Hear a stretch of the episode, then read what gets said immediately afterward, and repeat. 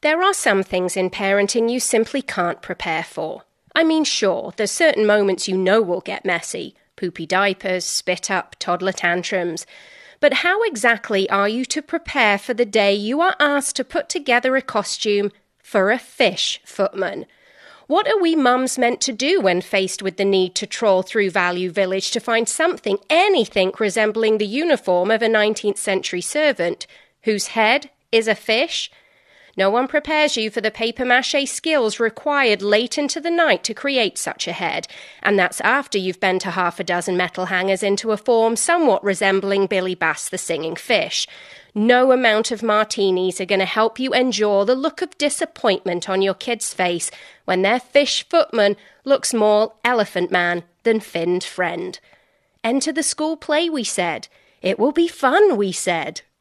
I'm Sarah Mills.